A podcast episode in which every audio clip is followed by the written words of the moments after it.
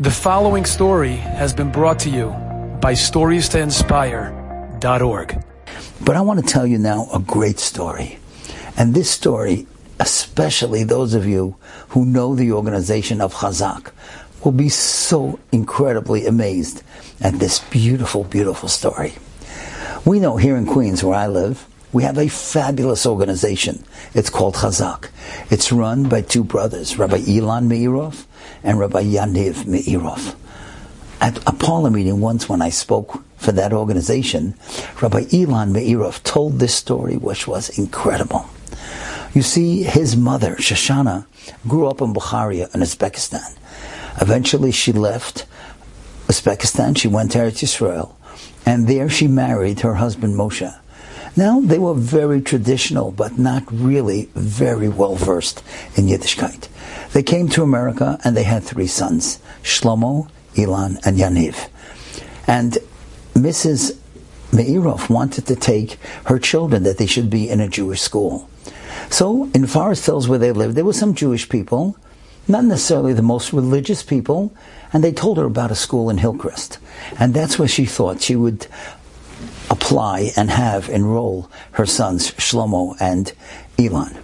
She came to the school and she just did not get the feeling that this was a school where she should send her children. She just didn't feel that warmth of what Yiddishkeit should be. Although, like I say, she wasn't herself that religious, but she just felt the school wasn't what it was supposed to be.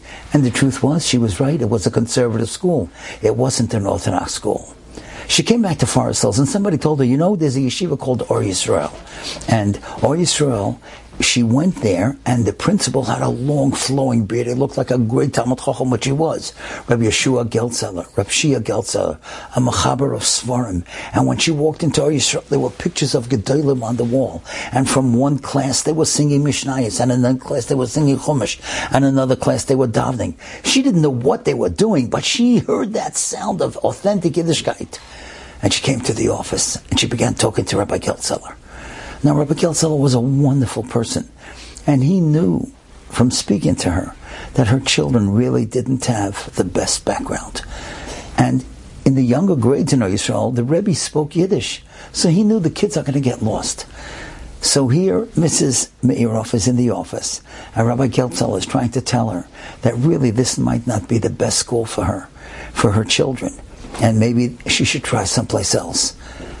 And she's realizing what's happening.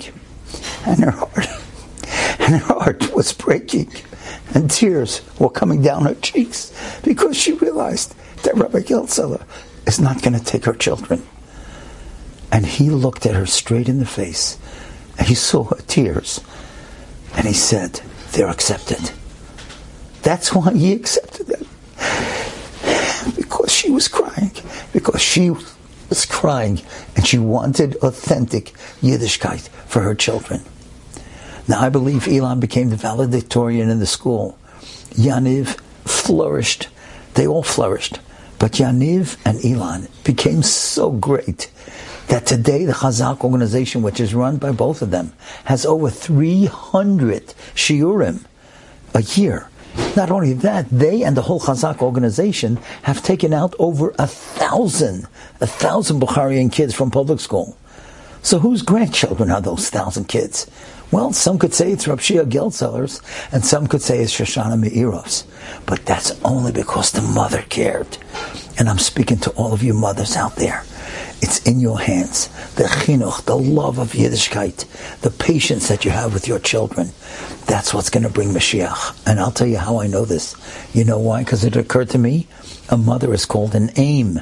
Aleph Mem. You are the ones that are bringing the children from the generations that began with Adam, Aleph, till Mashiach, Mem. It's in your hands. Take it seriously.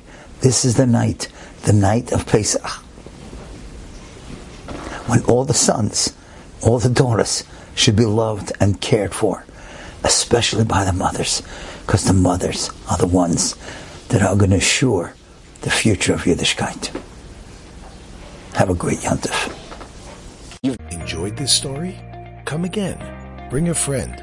Stories to inspire.org.